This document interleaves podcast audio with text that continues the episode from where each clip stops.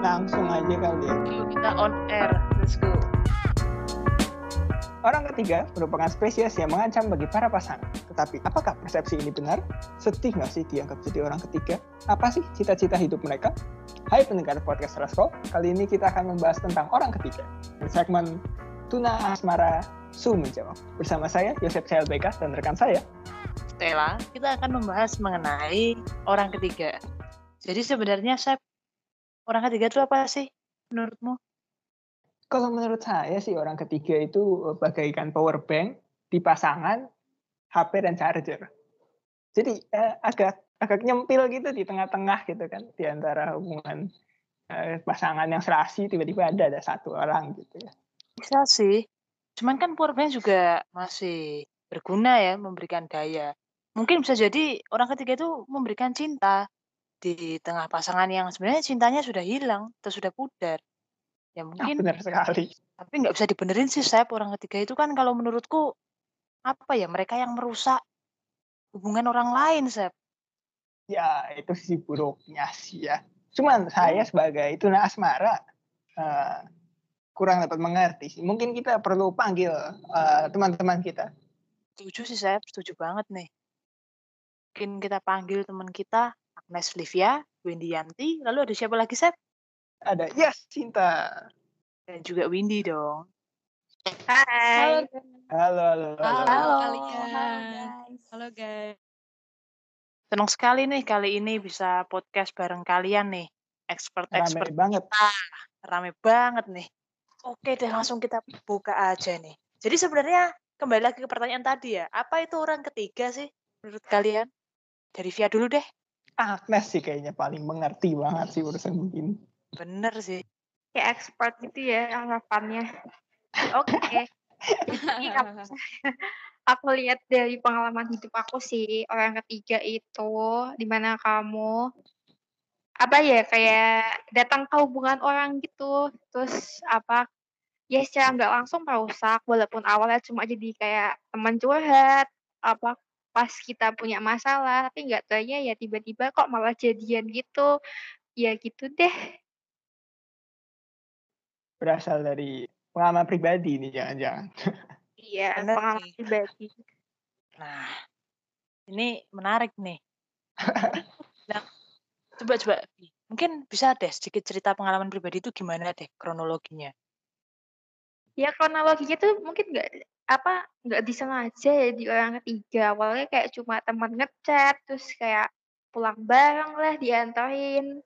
Nggak tuh ya, ya lama-lama malah apa? Hubungan yang teman saya itu jadi kayak putus sama pacarnya. Terus saya malah dimarah-marahin sama pacarnya, dilabrak lewat chat sih. Tapi mm-hmm. Dia bilang kayak apa sih namanya, kamu tuh tahu nggak kalau misalnya si ini tuh udah punya pacar tapi kok masih mau jadi deketin kayak gitu ya. Kamu tapi tahu tuh di posisi itu kalau dia ini sudah punya pacar. Ya, saya sih tahu. Cuma kan waktu itu isu-isunya mau putus. Ya, terus akhirnya putus. Enggak, terus akhirnya putus. Tapi aku nggak tahu kalau misalnya itu gara-gara aku juga. Oh, oh, oh. oh. Susah. Untung nggak jadi gelut ya? Iya dong. Mungkin yang lain nih punya cerita nih. Mm-mm. Siapa nih yang pernah punya cerita jadi korban atau pelaku orang ketiga nih? Yang kira-kira jadi korbannya. Bener nih. Ini kalau boleh diibaratin kan via ibarat itu ya, petinggi Sunda Empire tuh. Lord Terangga Sasana, udah emang godfather dari segala tatanan. Waduh, waduh. Tiga tuh. Bener-bener. Tapi gak cuma satu doang sih yang aku rusak, kayaknya ada beberapa juga deh. Wow, memang sudah pernah. Oh, berarti mengerti. Oh, iya guys. Iya. Gak bisa kita ragukan lagi. Bener dong. Waktu lu dilabrak gimana, Vi? Panik nggak? Panik nggak? Panik lah, masa enggak? Panik lah. Tapi menarik sih. Pernah nggak kalian kepikir, sebenarnya apa sih yang dicari oleh orang ketiga itu? Sebenarnya tujuannya apa sih? Karena aku percaya nih, Sep, dan teman-teman yang lain nih, kalau misal kita bertindak tentang sesuatu hal itu nggak mungkin tanpa tujuan dong. Kita nggak akan melakukan sesuatu untuk sia-sia dong. Ya, apa sih sebenarnya yang dicari dari hubungan orang ketiga itu? Apalagi kalau memang sudah tahu. Iya, intensinya apa sih sebenarnya? Mungkin kita beralih ke suhu selanjutnya. Ada Yasinta Yasmin. Bagaimana pendapatnya? Aduh, aduh. Maaf nih Mas Yosef. Aduh. Aku tuh bukan suhu ya sebenarnya. Tapi bisa lah agak menjawab pertanyaan ini. Jadi kalau menurut aku sendiri tuh, aduh maaf ya cowok yang aku jadikan bahan itu. Jadi kalau misal si cewek ini, eh, si pacarnya ini udah kayak kurang memberikan kasih sayang atau afeksi yang sepantasnya sebagai kepada seorang pacarnya gitu, terus kayak si pacar si cowoknya bosan kayak gini kayak gini aja padahal pacaran, terus akhirnya si cowok ini cari bahan pelampiasan atau bahan sasaran lain, bisa buat dia tuh kayak merasakan ya apa yang nggak dirasakan dari pacarnya gitu. Bisa jadi sih orang ketiga itu bisa bermula dari situ, hmm. ya nggak sih? Berarti ini tak simpulkan mungkin lebih ke faktor kurangnya rasa cinta ya. Udah pudar gitu ya mungkin ya. Bosen ya. Bisa saya. jadi. Uh. Ah bosen oh, bener. Bosen, bener, bener banget. Menarik nih. Faktor utama. Bisa bener sih. Bener banget itu. Bener sih. Coba-coba kalau dari yang Setuju. lain gimana? Windy. Pemahaman ya Wen? Ya gimana nih? Orang ketiga ya? Iya. Um, kalau ada suara motor guys. Ini bisa dipotong gak ya? Bisa oh, nanti Yosef. Diturusin aja motornya. Mau balapan juga gak apa-apa. Oke, okay, uh, jadi tuh kan. Bentar-bentar. Nah, ya sebenarnya aku setuju sih sama yang Yasinta bilang. Bisa jadi orang ketiga tuh awalnya karena apa ya, uh, si cowok ini kayak ngerasa kurang kasih sayang gitu. Jadinya dia mencari Uh, sesuatu yang baru gitu, yang gak ada di ceweknya. Paling kayak gitu sih. Oke, mencari sesuatu yang baru. Adventurous ya? Uh-uh. Hmm, suka, suka mencari sebuah tantangan yang mungkin dapat membahayakan para pasangan ya? Ya, mungkin berbahaya. Coba kalau dari Windy gimana, Win, pendapatmu? Hmm, orang ketiga nih ya. Bener sih kata Windyanti sama Yasinta tuh, tapi ya aku kan sama juga nih sama Yosef sama Stella, masih tuna asmara gitu loh. Jadi tapi aku ini pernah dengar iya guys, tapi aku pernah dengar cerita teman-teman aku tuh curhat-curhat, terus uh, awalnya sih hubungan mereka tuh kayak baik-baik aja gitu, tapi tiba-tibanya ada orang ketiga gitu loh, pelakor si, si cewek ini masuklah ke hubungan mereka tuh kan. Jadi hubungan mereka tuh langsung kayak renggang-renggang gitu.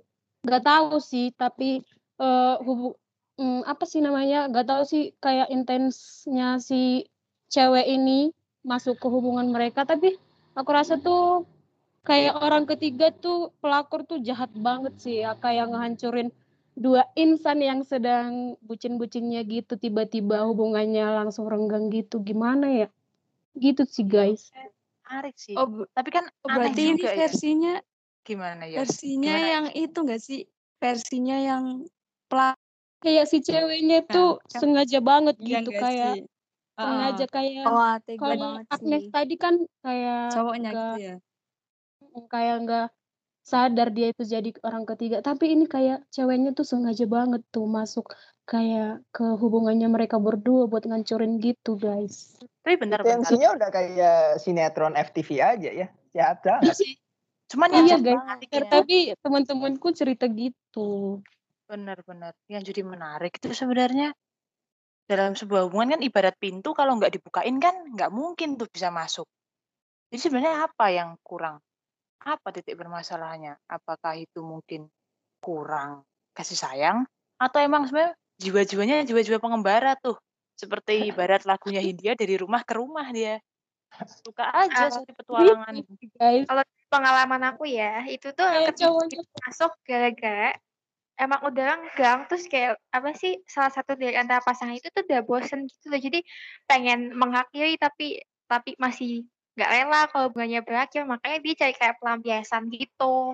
Hmm, bener okay banget. Biarkan pintu oh terbuka terjadi. Siap-siap. Masih sayang aku tapi bosen gitu ya. Nah, hmm, mau nyari kasih sayang question gitu ya. Cuma labil. Bener sih. L D R juga bisa. Banyak orang ketiga ya, hubungan yang L D R gitu.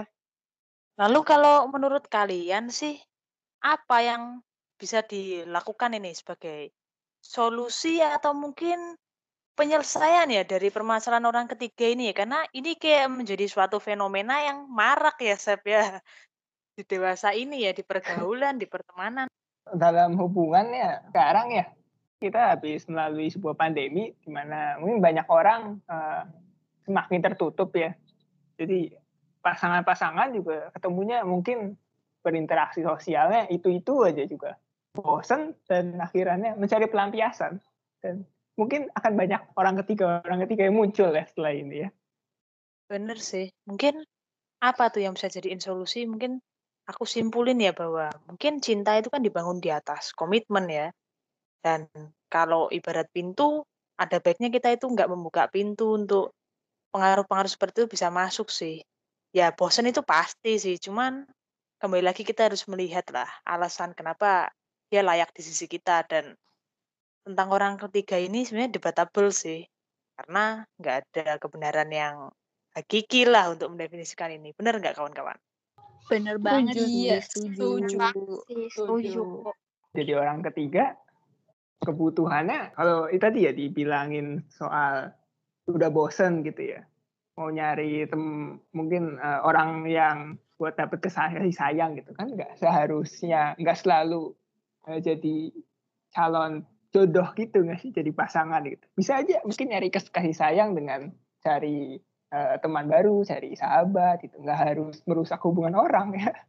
Setuju sih, bener banget sih. Ya, tapi wow, terkadang yang sayang itu bakalan kalah sama yang selalu ada gitu loh. Jadi mm-hmm. ya mm-hmm. bener banget ini. Oke okay deh. Oke. Okay. It's pleasure talking with you guys. So mungkin aku Thank dan Yosef Cahil Beka mau tutup podcast ini. Thank you very much. Have a nice day guys. Sampai ketemu lagi. Dadah guys. Dadah.